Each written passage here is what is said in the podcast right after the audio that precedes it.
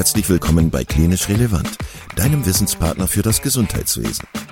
Zweimal pro Woche, nämlich dienstags und samstags, versorgen wir dich mit unserem Podcast und bringen dir Fachwissen in deine klinische Praxis.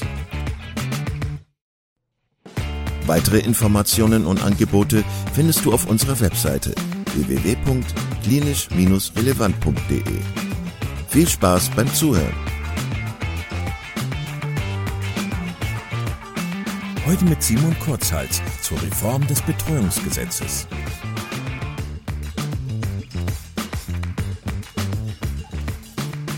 Dann begrüße ich alle ganz herzlich zum Klinisch Relevant Podcast. Ein weiteres Mal mit Simon Kurzhals, unserem psychiatrischen Kollegen und Experten hier im Podcast. Und ja, ich habe es gerade schon zu dir gesagt, Simon, eigentlich knüpft dieses Gespräch heute mit dir an die ähm, vorherigen psychiatrischen Podcasts an. Es geht ums Betreuungsrecht. Ähm, zum 01.01.2023 hat es ja eine Reform des Betreuungsrechts gegeben. Und ja, genau darüber wollen wir heute sprechen. Wollen wir einmal einsteigen, Simon, mit der Frage, warum gibt es dieses Betreuungsrecht und für welche Patientinnen und Patienten ist das gedacht? Genau, also wir knüpfen einfach bei den vorherigen Szenen an sozusagen und bleiben da thematisch drin. Vielen Dank dass wir uns mal wieder zusammensetzen können. Ähm, genau, ich werde ähm, genau kurz was, kurz was erzählen, was ist eigentlich eine rechtliche Betreuung, wofür ist die gedacht. Und zwar ähm, gibt es das Betreuungsrecht oder die rechtliche Betreuung, so wie sie jetzt existiert, seit ähm, 1992 mit der ähm, Reform sozusagen des äh, alten Vormundschaftsrechts. Und die rechtliche Betreuung ist eigentlich als Unterstützungsinstrument erdacht worden zum Schutz von Personen mit Behinderungen oder Erkrankungen, worunter auch natürlich psychische Erkrankungen, auch jegliche somatische Erkrankungen fallen. Ähm, für Personen ab 18 Jahren, also alles, was äh, jünger als 18 Jahren ist, oder alles, was jünger als 18 Jahre, also Kinder und Jugendliche sind, ähm, würden entsprechend vom Vormundschaftsgericht oder vom Vormundschaftsrecht ähm, würden da reinfallen. Ähm, entgegen der landläufigen Ansicht hat eine rechtliche Betreuung nichts mit Entmündigung zu tun oder Entrechtung. Äh, ist auch, wie, wie schon gesagt, keine Vormundschaft bei Erwachsenen, sondern es nennt sich einfach rechtliche Betreuung. Ja, so wird es bei, bei Erwachsenen genannt. Ähm, und die Betreuung hat das Ziel, dass Personen, die ähm, ja in der, in der Ausübung ihrer Angelegenheiten eingeschränkt sind, zu unterstützen und denen zur Wahrung der Rechte und auch der sozialen Rechte zu verhelfen, dem bei, den, bei der Besorgung der eigenen Interessen zu stützen. Ähm, Betreuung heißt dabei aber auch nicht, dass äh, jeder, der eine gesetzliche Betreuung hat, ähm, nicht einwilligungsfähig ist oder nicht geschäftsfähig ist. Das hängt überhaupt nicht miteinander zusammen. Also es, ähm, man muss sich vorstellen, dass der Großteil der Menschen, die ähm, betreut werden, ähm, gar nicht so schwerwiegende psychische Erkrankungen zum Beispiel jetzt haben, dass die ähm, so schwer beeinträchtigt sind durch die, durch die Erkrankung, dass die ähm, in ihrer Entscheidungsfähigkeit eingeschränkt sind. Ähm, das ähm, eine hat also mit dem anderen nichts zu tun. Ne? Das ist also ganz wichtig, dass man da, dass man das trennt. Dass auch Patienten, die ähm, rechtlich betreut werden, ähm, einwilligungsfähig sind und auch geschäftsfähig sein können, ähm, je nach Intensität im Endeffekt der, der Erkrankung. Ja, was ganz wichtig ist, ist, dass die ähm, rechtliche Betreuung erforderlich ist, also dass keine anderen Unterstützungsmittel geeignet sind, ähm, auszuhelfen ähm, und dass die sich immer an dem Bedarf orientieren müssen von den Betroffenen. Und dann gibt es unterschiedliche Aufgabenbereiche, für die Betreuer zuständig sein können, ob das typisch wäre halt für die Gesundheitsfürsorge oder für Finanz, ähm, finanzielle Angelegenheiten, Wohnraumangelegenheiten, Postangelegenheiten, Bankangelegenheiten. Also es ist, ähm, gibt so ein, so ein, so ein kleines ähm, Sammelsurium an, ähm, an Zuständigkeiten. Und es ist jetzt auch nicht so, dass pauschal dann alle Aufgabenbereiche genutzt werden. Ne? Also es muss sich da wirklich gezielt an den Bedarf ähm, orientiert werden. Und wie kommt man an eine gesetzliche Betreuung? Die wird beantragt. Also erfolgt nur auf Beantragung bei dem zuständigen Amtsgericht für die Person. Es wird nach Adresse ähm, wird das festgelegt, welches Amtsgericht da ähm, die Gerichtsbarkeit hat. Ähm, und dann wird ein Antrag gestellt, dann werden die Betroffenen begutachtet. Es wird ein, also ein ärztliches Gutachten erstellt, wo die Betreuungsnotwendigkeit ähm, dann beschrieben wird. Und ein Sozialbericht vom Gesundheitsamt ist in der Regel noch äh, da fällig sozusagen. Dann geht das ans Gericht zurück. Und dann wird eine Betreuung eingesetzt. Oder eben nicht. Gegen den Willen darf man, also gegen den selbstbestimmten freien Willen eines Menschen darf man keine gesetzliche Betreuung einsetzen. Also entweder ist die Person damit einverstanden oder eben so schwer erkrankt, dass sie diesen freien Willen nicht äußern kann. Ähm, wie lange das dauert mit der Betreuerbestellung, das ist relativ variabel, das kommt aufs Gericht an. Aber es gibt auch Allbetreuung zum Beispiel. Genau, das wäre so ein kurzer, kurzer Überblick, was ist eigentlich eine rechtliche Betreuung.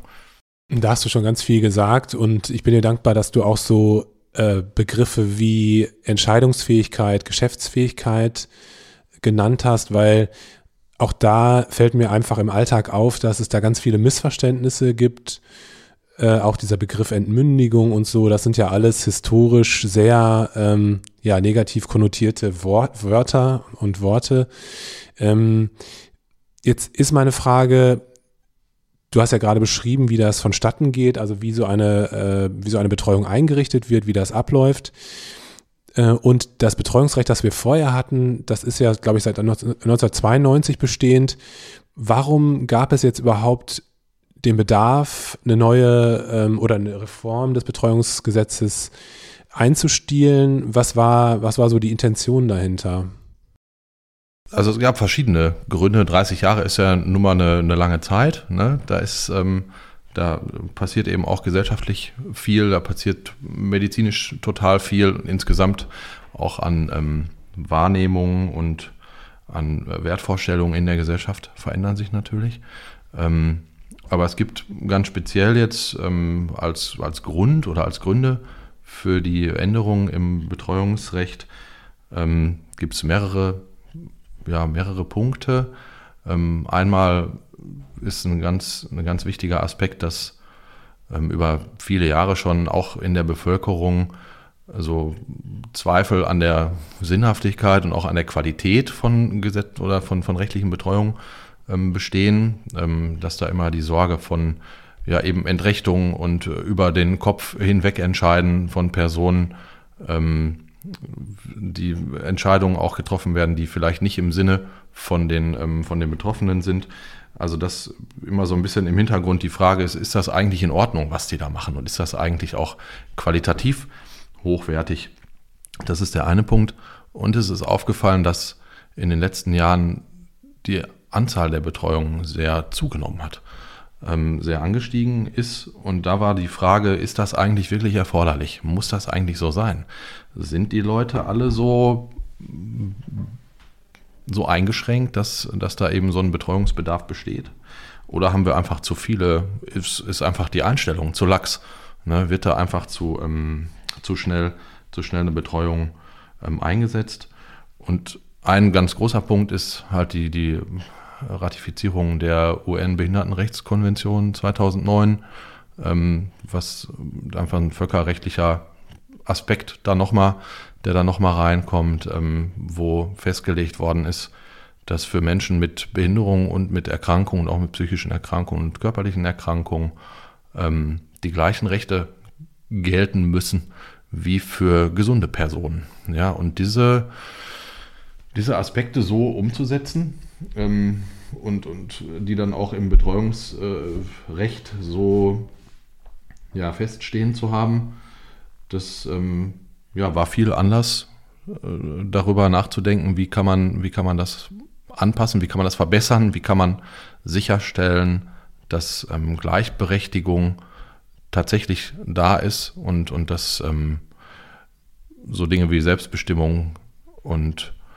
ähm, Gerechtigkeit, auch letztlich soziale Gerechtigkeit und äh, andere Dinge einfach ähm, gewährleistet werden können im gesetzlichen Rahmen. Vielleicht kannst du noch kurz äh, erzählen, wer in diesem Gremium der Reformerstellung drin saß. Also wer hat das entschieden und wie ist sozusagen der Prozess der Ratifizierung von so einem, von so einer äh, Reform? Also ist jetzt nochmal was, was anderes. Diese Ratifizierung ist ja von, von dem UN-Behindertenrechtskonvention, das ist ja schon 2009 passiert. Das passiert auf politischer Ebene im Endeffekt. Ne? Also das passiert über das parlamentarische System, ähm, die dann diese Völkerrechts, ähm, dieses Völkerrecht anerkennt und sagt, ähm, das ist, steht im Einklang mit unserem Grundgesetz und das wollen wir auch so umgesetzt haben. Ähm, die beteiligten ähm, beteiligte Institutionen an, an der Reform von dem Betreuungsrecht ähm, ist das Bundesjustiz oder Bundesjustizministerium. Ähm, daran waren beteiligt verschiedene, also Betreuervereine, äh, Betroffenenvertretungen, äh, ähm, Juristen, Völkerrechte. Also es äh, ist so ein bisschen ein relativ ja, heterogenes Feld von, von Beteiligten, die sich da ähm, ja, lange mit auseinandergesetzt haben und da versucht haben, Konsens zu finden. Alles klar. Lass uns mal in das äh, Kleingedruckte gehen. ähm, was würdest du sagen, sind die wesentlichen Änderungen des Betreuungsgesetzes, ähm, die jetzt auch aus deiner Sicht so eine Relevanz für die, äh, für die Klinik haben? Was sind, die so, was sind so die wesentlichen äh, Unterschiede zu der, zu der alten Version? Also was sicherlich ein ganz neuer, bisher nicht dagewesener Faktor ist, ähm, das ist das äh, sogenannte Ehegattennotvertretungsgesetz. Ähm, das ist ein ja, also ein, ein Instrument innerhalb dieses, ähm, dieses neuen Betreuungsrechts, was vorsieht, dass bei akuten Erkrankungen von Betroffenen der Ehegatte oder die Ehegattin Entscheidungen treffen kann, ähm, die dann ja im Sinne des Betroffenen ähm, erklärt werden sollen und dann, äh, und dann entschieden werden.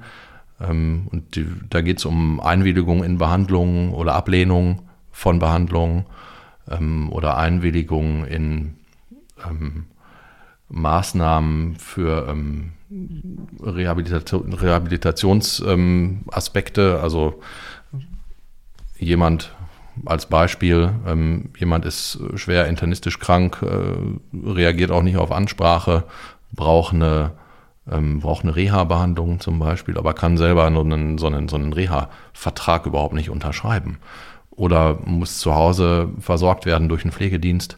Da müssen vertragliche, vertragliche Prozesse geregelt werden vorher. Das muss jemand unterschreiben. Und häufig ist es ja so, wenn bei Patienten oder bei Menschen spontan irgendeine Erkrankung auftritt, dann haben die eben keine gesetzliche Vertretung oder einen gesetzlichen Betreuer oder auch keine Vorsorgevollmacht und jemanden ähm, ja, sich ausgewählt, der für die entscheiden kann. In dem Fall, wenn sie selber gar keine Entscheidung äh, treffen können. Ähm, genau, das ist jetzt ein Umstand, der dann, dem dann Rechnung getragen worden ist. Dann wird davon ausgegangen, dass der Ehepartner eines Betroffenen, dass dem natürlich daran gelegen ist, Entscheidungen so zu treffen, wie man sich das eben für den Ehepartner wünscht. Ne? Das ist jetzt eine relativ, man könnte jetzt auch so bösartig sagen, es ist eine relativ naive Einstellung. Ja, ähm, weil, naja, was weiß denn der eine schon, was der andere eigentlich will? Ne? Ist das dann, ist das überhaupt mal thematisiert worden zum Beispiel? Also da, da gibt es ähm, sehr viele, sehr viele Schwierigkeiten. Ähm, und da ist also dass es insgesamt zu Konflikten in den Beziehungen von Betroffenen und dann Entscheidern kommen kann. Da sind Konflikte zumindest das, das erste und das noch kleinste Problem, was da, ähm, was da auftreten kann. Ne? Also erstmal weiß man gar nicht, ob, ähm, ob diese Entscheidung im Sinne der Autonomie von Betroffenen überhaupt erfolgt. Ne? Also trifft da ein Ehegatte oder eine Ehegattin Entscheidungen, die der, die der Betroffene eigentlich so gar nicht gewollt hätte. Ne? Also trifft das, trifft der, die Entscheidung sozusagen über den Kopf hinweg. Ähm, und also das ist zum Beispiel nur ein, ein, ein problematischer Punkt und auch, dass sich Menschen von jetzt auf gleich in einer Entscheidungsposition wiederfinden, mit der die sich vielleicht noch nie vorher angefreundet haben oder das für sich selber beleuchtet haben und mal, mal hinterfragt haben. Ähm, das ist alleine für den Anfang schon sehr, ein sehr schwieriger Umstand. Ich sehe das genauso wie du. Das ist was, was äh, sicherlich Konfliktpotenzial birgt. Aber wir wollten ja heute die, das Betreuungsgesetz oder die Reform des Betreuungsgesetzes in der, Gänze, in der Gänze besprechen. Deswegen vielleicht nur ganz kurz für die Ärztin oder für den Arzt auf Station, der so einen Patienten hat, der möglicherweise kurzfristig nicht in der Lage ist, für sich selber zu entscheiden und dieses Ehegattenvertretungsrecht in Kraft treten würde. Welche, welche Regeln gibt es da? Was muss der äh, entsprechende Kollege dann beachten? Kannst du das vielleicht kurz sagen? Genau, es ist natürlich eingesetzt, um das auch konkret nutzen zu können. Ne? Das, das stimmt schon. Also auch wenn ich das persönlich selber schwierig finde, ähm, soll das natürlich eine Hilfe und Unterstützung sein. Das heißt, wenn ich als Behandler ähm, einen entsprechenden Patienten habe, wo das zutrifft, dann muss ich bestimmte Aspekte berücksichtigen, um jetzt einen Ehepartner dafür zu identifizieren, dass der geeignet ist, um dieses äh, Notvertretungs- Gesetz auch ausüben zu können. Und zwar müssen die ähm, im selben Haushalt leben, die, ähm, die Ehepartner. Also die dürfen nicht in getrennten Haushalten leben. Das ist einfach so, ist einfach so festgelegt. Ähm, das geht nicht. Die, ähm, es darf keine Vorsorgevollmacht geben, ähm, die jemand anderen begünstigt, sozusagen. Es darf auch keine rechtliche Betreuung bestehen. Also es darf nichts geregelt sein im Vorhinein. Ja? Ähm, und es darf auch nirgendwo, der Arzt muss das selber prüfen. Ja, der Arzt erstellt quasi dem Ehegatten ein Zeugnis und sagt in diesem Zeugnis, du bist geeignet, dieses Ehegattennotvertretungsrecht auszuüben. Und da ergeben sich für den Arzt natürlich auch Implikationen. Ne? Der muss nämlich das äh, prüfen, ob der denn überhaupt geeignet ist, aber wie prüft er das? Ne? Der Betroffene selber kann ja nicht sagen, es ist nur der Ehegatte da. Ähm, es gibt auch keine Forschungspflicht, die vorgesehen ist für den Arzt.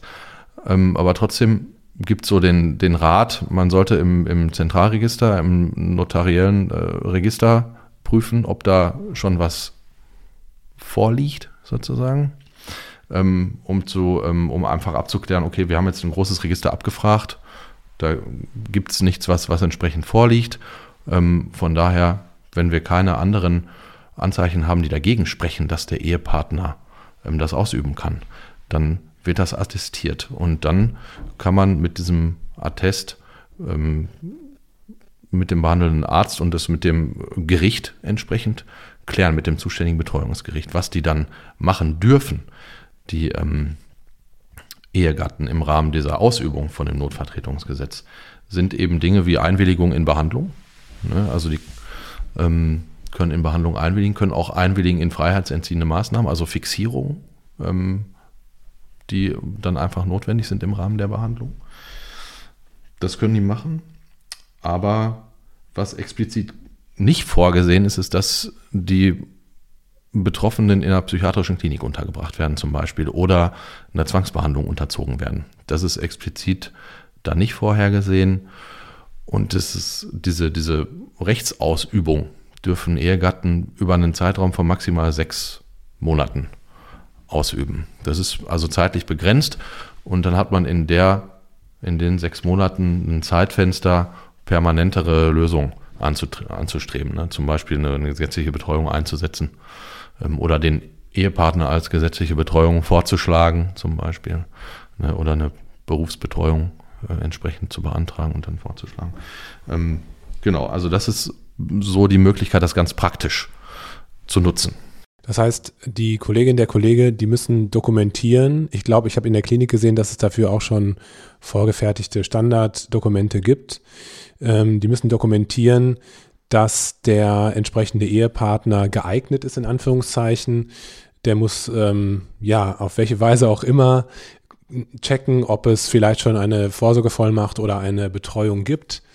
Und ähm, das Ganze beschränkt sich auf bestimmte Maßnahmen und beschränkt sich auf einen Zeitraum von maximal sechs Monaten. Also das ist, das ist, glaube ich, wichtig zu, zu sagen und zu wissen. Genau, sechs Monate und zusätzlich, also was ich zu den, zu den freiheitsbeschränkenden oder freiheitseinschränkenden Maßnahmen, wenn da eingewilligt wird sozusagen, wenn das beantragt wird, ähm, sowas wie Fixierung, ist das maximal für sechs Wochen zulässig. Also darüber hinaus ist es nicht zulässig.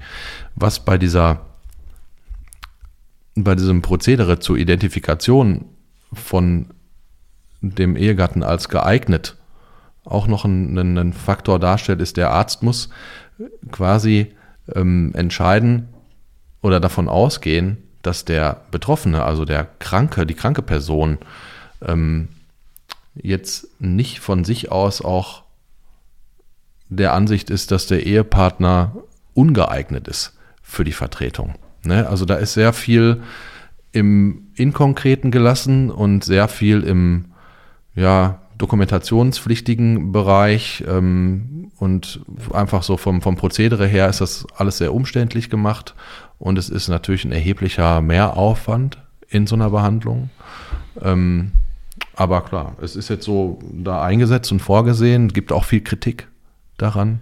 Man hat so ein bisschen das Gefühl, dass da viel an Verantwortung abgewälzt wird. Ne? Also zum einen auf den Arzt, der die, unglückliche Rolle hat, sowas dokumentieren zu müssen und ja auch gewisse Nachforschung anzustellen, aber auch letztlich auf die Ehepartner, die ja plötzlich in der Rolle sind, die sie vielleicht nie haben wollten oder auch noch nie mit dem Gedanken gespielt haben, was dann passieren würde.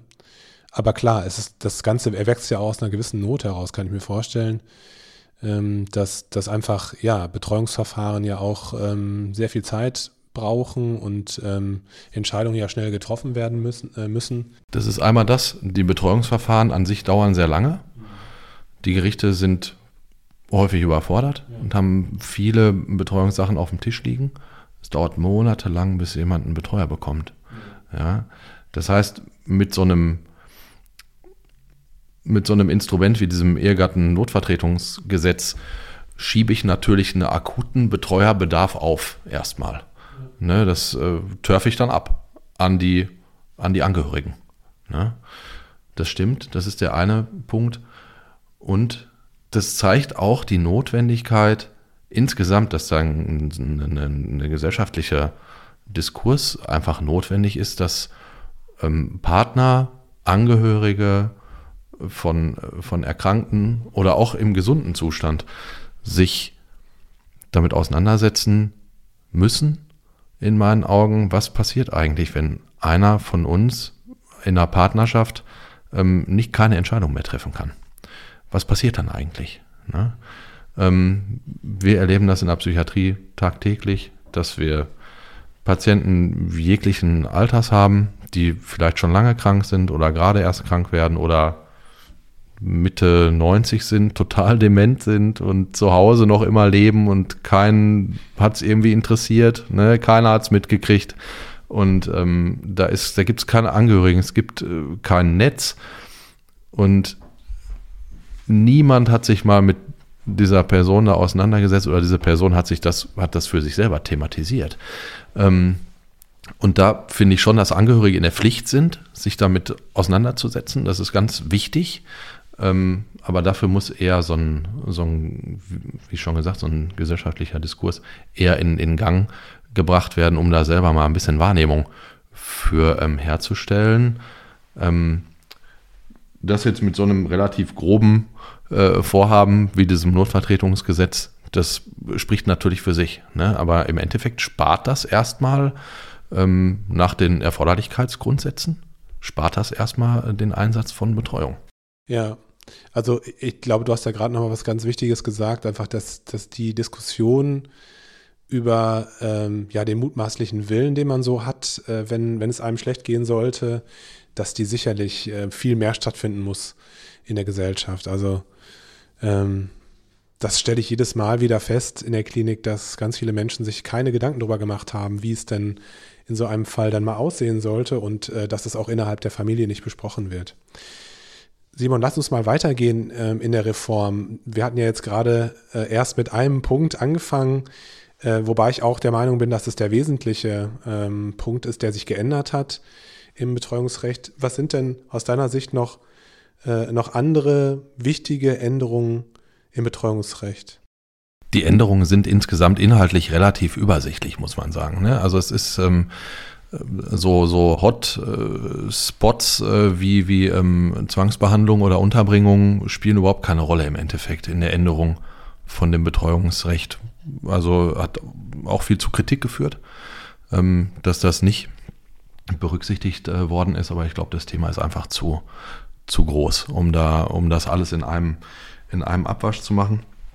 Ein wichtiger weiterer Punkt, habe ich jetzt gerade schon angeschnitten, äh, ist diese eine konsequentere Berücksichtigung der ähm, Erforderlichkeitsgrundsätze. Brauchen wir überhaupt bei diesem Betroffenen eine gesetzliche Betreuung? Braucht er eine rechtliche Betreuung?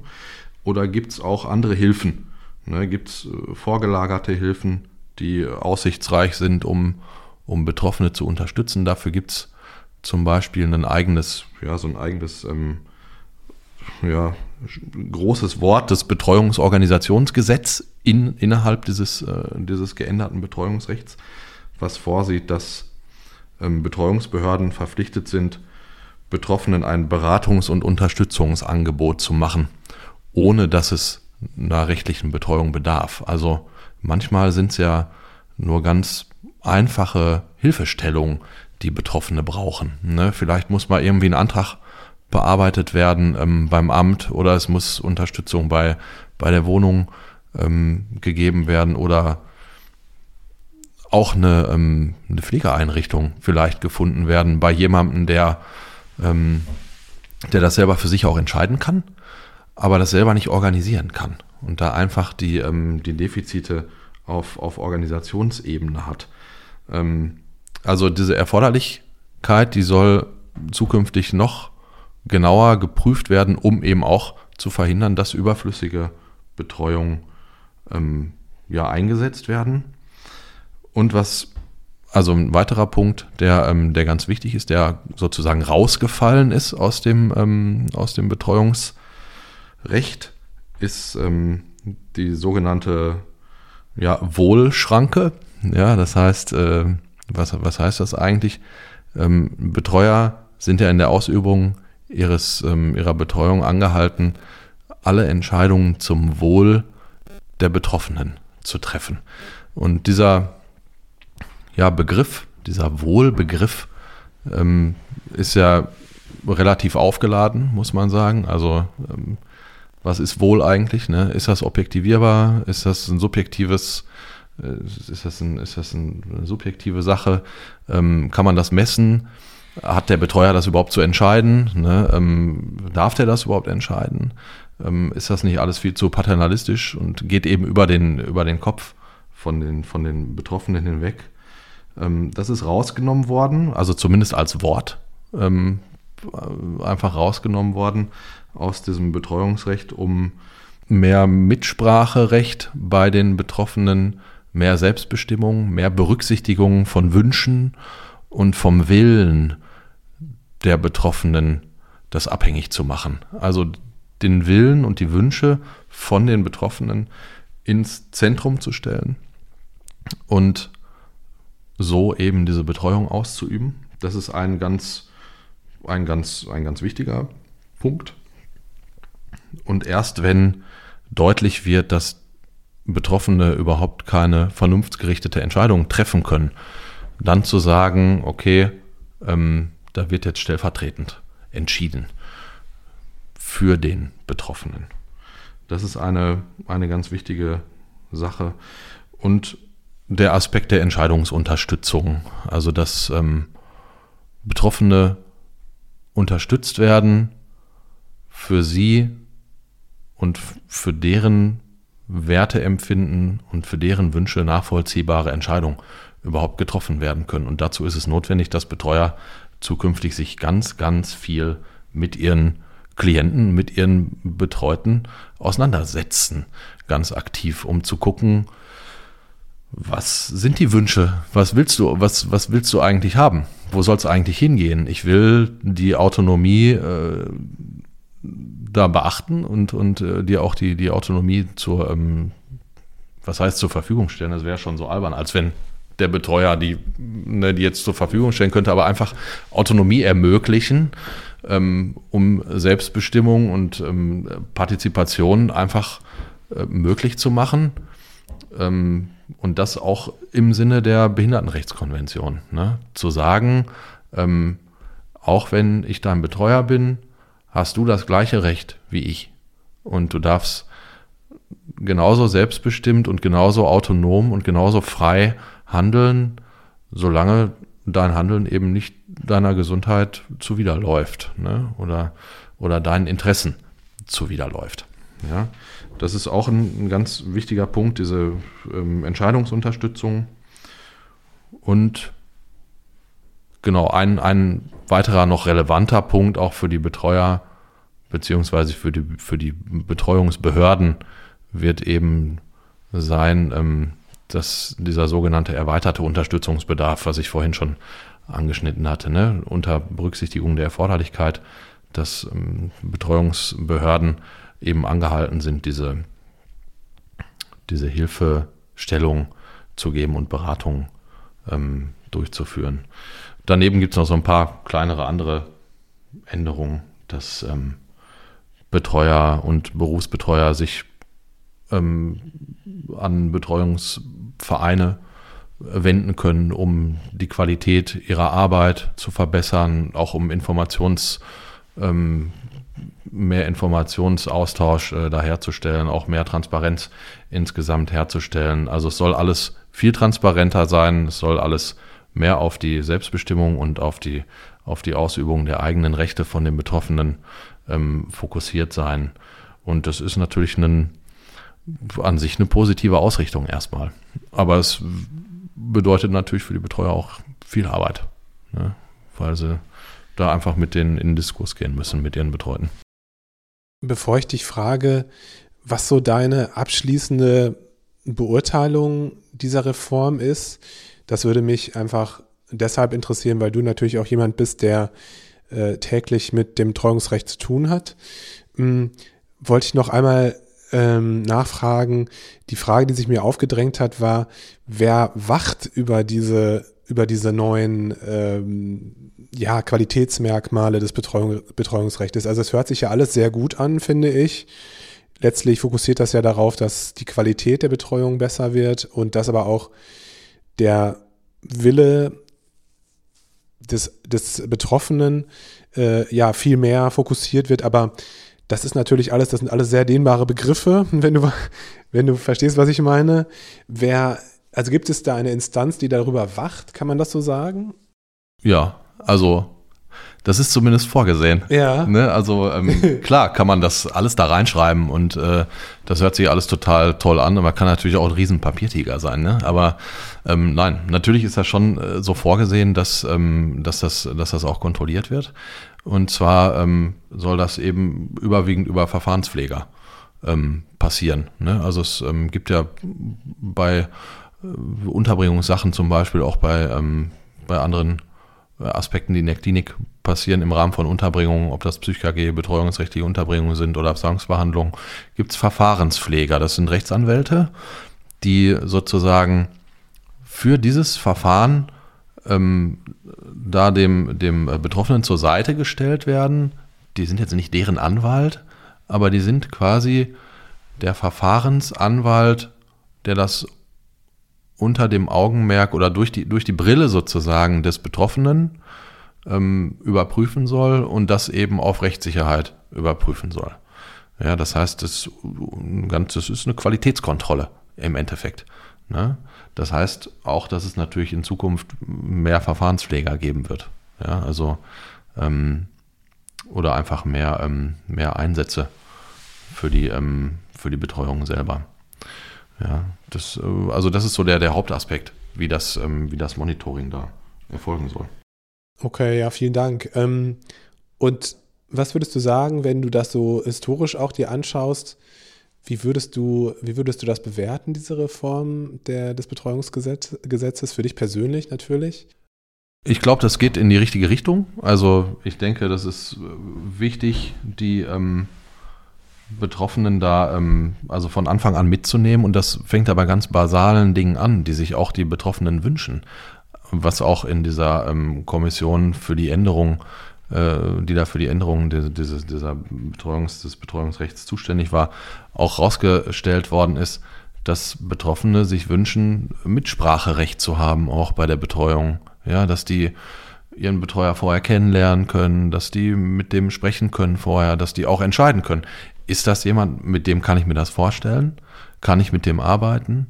Ne, ähm, also, dass da ganz basale, total menschlich nachvollziehbare Aspekte berücksichtigt werden. Ne? Oder auch so Dinge wie, ähm, wenn ich Post bekomme vom Amt, kann ich das lesen, was da steht. Also ich kann das lesen, was da steht, persönlich, ja, aber man muss sich da schon ein bisschen reinfuchsen teilweise, ähm, wenn es äh, kompliziert wird. Aber das sind auch Aspekte, die, die einfach wichtig sind ne? für, ähm, für, für ähm, Betroffene von Betreuung, dass die auch nachvollziehen können müssen, dass für die Transparenz da ist. Und ich glaube, mit diesen ähm, Aspekten, die da reingenommen worden sind, gibt es die Möglichkeit auf Transparenz, die es vorher auch natürlich so gegeben hat, aber die jetzt einfach nochmal viel deutlicher formuliert worden ist. Ich persönlich glaube, man hätte jetzt bei dem Ehegattennotvertretungsrecht sicherlich die Möglichkeit gehabt, das auf auch Zustände von Erkrankungen auszuweiten, die eben jetzt nicht nur schwerer somatischer Natur wie Bewusstlosigkeit ähm, ist. Also das war offenbar das Hauptziel von den ähm, von von der Ende von den von den ähm, Kräften, die das geändert haben, das Betreuungsrecht, ähm, dass es da eine Lösung gibt. Ähm, ich glaube, gerade in der Psychiatrie gibt es so viele Patienten, die nur in der Psychiatrie sind oder nur noch in der Psychiatrie bleiben, weil es noch keine Betreuung gibt zum Beispiel, weil keiner ähm, fähig ist, Entscheidungen zu treffen oder Unterschriften zu setzen oder sich um den weiteren Fortgang zu kümmern. Und äh, sind Menschen monatelang in der Psychiatrie, bis tatsächlich mal eine Perspektive erstellt werden kann. Ich glaube, da hat man ein bisschen viel mit verpasst, dass man das ähm, da sehr eng gehalten hat. Ähm, auf der anderen Seite, ich kann Kritik da in beide Seiten oder in beide Richtungen verstehen bei dem Notvertretungsgesetz. Ne? Also es ist egal, wie man es dreht und wendet, ähm, ich denke, man hätte ein bisschen mehr daraus machen können. Man hätte es aber auch, man hätte es auch diskutieren können, ob man es überhaupt drin lässt. Oder ob man einfach Betreuungsvorgänge beschleunigt an sich, ne, dass man die weniger kompliziert macht. Ähm, die sind sehr, mitunter sehr komplex, die Betreuungsvorgänge. Und ich hätte mir ein bisschen mehr Pragmatismus gewünscht und ein bisschen weniger, weniger Umständlichkeit. So, das wäre, genau, das wäre so meine meine Rückmeldung. Ja, danke für deine, für deine ähm, Einschätzung. Ich denke, es bleibt ja auf jeden Fall ein total schwieriger Bereich und wir reden über ein Spannungsfeld zwischen Schutz und, also Schutz des, des Einzelnen vor Schaden durch seine Erkrankung und der eigenen Autonomie, die natürlich auch super wichtig ist. Ähm, ja, aber ich denke, was, was wichtig, mir, mir wichtig erscheint, ist, dass so eine dass solche Reformen ja auch so ein bisschen lebendig bleiben. Also dass es nicht immer wieder 20 oder 30 Jahre braucht, bis wieder eine neue Reform entsteht, entsteht sondern dass es so einen lebenden Charakter, mitwachsenden Charakter bekommt. Weil ähm, ja, sich unsere Gesellschaft verändert und wir auch ja mit der Realität, die wir so haben, um uns herum natürlich auch umgehen müssen. Und ähm, wenn man so feststellt, dass einfach die ganzen äh, Betreuungsverfahren so lange dauern, dass es keine, äh, keine äh, Möglichkeiten in den Gerichten äh, gibt, der ganzen Masse Herr zu werden, dann muss natürlich irgendwie eine, eine, Lösung her, weil es kann ja nicht sein, dass die Leute deswegen äh, monatelang in der Psychiatrie sind, wie du es gerade erzählt hast. Danke für deine Zeit, Simon. Danke für das nette Gespräch ähm, wieder mit dir. Und äh, ja, ich würde sagen, wir hören uns bald wieder. Ja, vielen Dank für die Einladung, wie immer. und bis bald. Vielen Dank, dass du heute wieder zugehört hast und unser Gast gewesen bist. Wir hoffen sehr, dass dir dieser Beitrag gefallen hat und du etwas für deinen klinischen Alltag mitnehmen konntest. Wenn dem so sein sollte, dann freuen wir uns sehr über eine positive Bewertung bei Apple Podcasts. Falls du Lust hast mitzumachen und es einen Themenbereich gibt, in dem du dich besonders gut auskennst, dann melde dich doch gerne unter kontakt@klinisch-relevant.de. Gleiches gilt, wenn du Themenvorschläge oder konstruktive Kritik für uns hast. An dieser Stelle auch der Hinweis auf unseren Newsletter, den du unter www.klinisch-relevant.de abonnieren kannst und der dich immer auf dem Laufenden hält. Wenn du dich für unseren Newsletter einträgst, bekommst du einen 5-Euro-Gutschein, mit dem du in unserer Fortbildungsakademie einkaufen kannst. Wir wünschen dir jetzt bis zum nächsten Mal eine gute Zeit und freuen uns, wenn du bald wieder einschaltest. Pass auf dich auf, bleib gesund. Bis zum nächsten Mal. Ciao.